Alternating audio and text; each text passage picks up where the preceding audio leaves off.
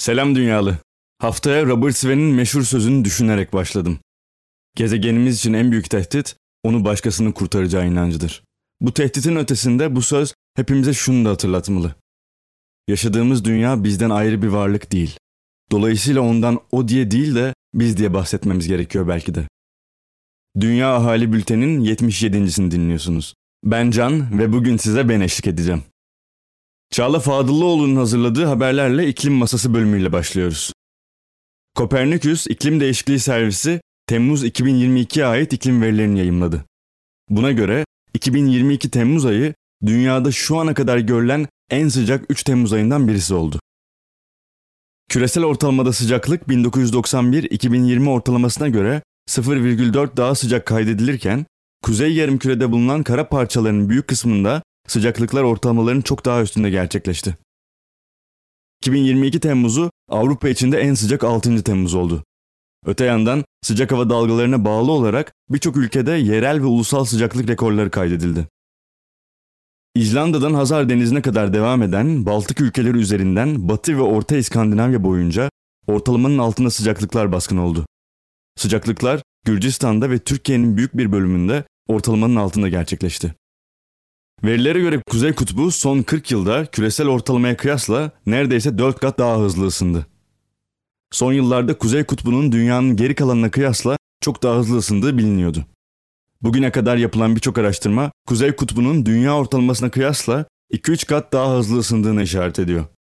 Nature Communications Earth and Environment adlı bilimsel dergide yayınlanan yeni bir çalışmaya göre 1979'dan bu yana Arktika'da gerçekleşen ısınma dünya ortalamasının yaklaşık 4 katı. Birçok kişi kutuplardaki ısınmanın kendisini etkilemediğini düşünse de durum bunun tam tersi. Kuzey kutbundaki yoğun ısınma, avlanmak için deniz buzuna ihtiyaç duyan yerel toplulukları ve vahşi yaşamı derinden etkilemenin yanı sıra dünya çapında yankı uyandıracak. Yaşanan erime yüzünden bir devrilme noktasına yaklaştığı düşünülen Grönland buz tabakası, dünyadaki suların yaklaşık 6 metre yükselmesine yetecek kadar donmuş su içeriyor. Bununla birlikte iklim değişikliği yüzlerce hastalığı daha da kötüleştiriyor. Nature Bilimsel dergisinde yayınlanan bir çalışmada iklim değişikliğinin hastalıklar olan etkisi incelendi. Çalışmaya göre sıcak hava dalgaları, kuraklıklar, sel ve fırtınalar hastalıkları daha şiddetli hale getiriyor. Vaka sayısını arttırıyor ve insanların hastalıklarla baş etme becerisini düşürüyor. Dünya genelinde insanlığın karşı karşıya olduğu her 10 bulaşıcı hastalıktan altısı iklimsel tehlikelere bağlı olarak daha da kötüleşti. İklimin hastalıkları şiddetlendirip yaygınlaştırmasının altında ise birçok farklı neden yatıyor. Örneğin sıcaklık ve yağıştaki artışlar sivrisineklerin yaşam alanlarını genişletiyor ve denk humması ve sıtma salgınlarında artışa neden oluyor. İklimsel tehditler bazı patojenleri daha öldürücü hale getiriyor ve bulaşıcılıklarını arttırıyor. Yüksek sıcaklıklar batı nil virüsü taşıyan sivrisineklerin hayatta kalma ve ısırma oranlarını da artırmış durumda. Aslı Söz Dinler tarafından hazırlanan İyi ki Varlar köşesi bu hafta Green School'u konu alıyor. Green School, yaşayan ve dönüşebilen bir eğitim mümkün. Değişime önderlik edecek gençleri yetiştirme sanatı. Ağustos ayı okuldan önceki son tatil ayı.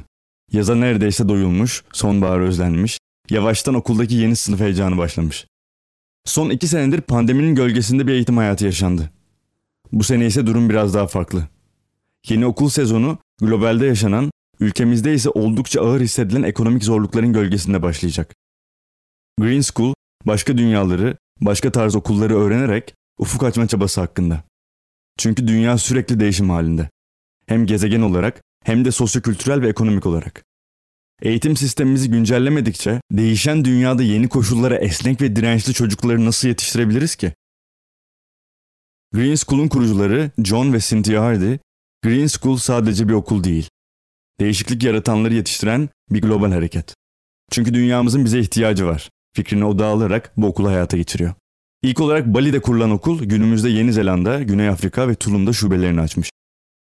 Yaşayan programı ile sürdürülebilirliği doğal bir ortamda girişimci öğrenme ile topluma entegre bir şekilde öğretiyor. Holistik eğitimiyle öğrencilerini fiziksel, ruhsal ve zihinsel olarak büyütmeye hedefliyor. Okulun kendi geri dönüşüm merkezi var ve kullanılan tüm kitaplar geri dönüştürülmüş materyallerden hazırlanmış. Okul, kullandığı enerjinin çoğunu kendi güneş panellerinden üretiyor. Okul yemeği için kullanılan sebze ve meyveler okulun kendi bahçesinde yetişiyor. Okulda yetişen çocuklar dünyaya, çevreye ve yaşadığı topluma sadece saygılı olmayı değil, sorumluluk alıp değişime önderlik yapmayı da öğreniyor.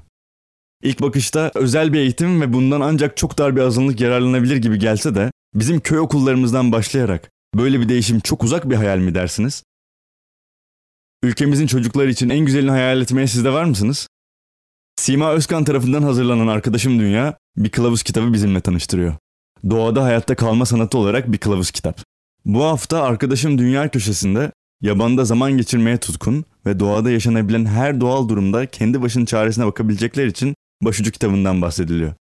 Bushcraft 101 Vahşi Doğada Hayatta Kalma Sanatı Bu yaz başında Türkçesine kavuştuğumuz bu öncü kitabı ve yazarını yakından tanıyacaksınız.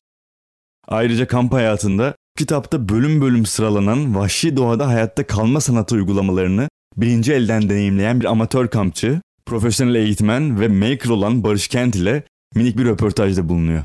Okumanız için sizi dünya haline davet ediyoruz. Haftaya görüşmek üzere. Sevgiyle kalın.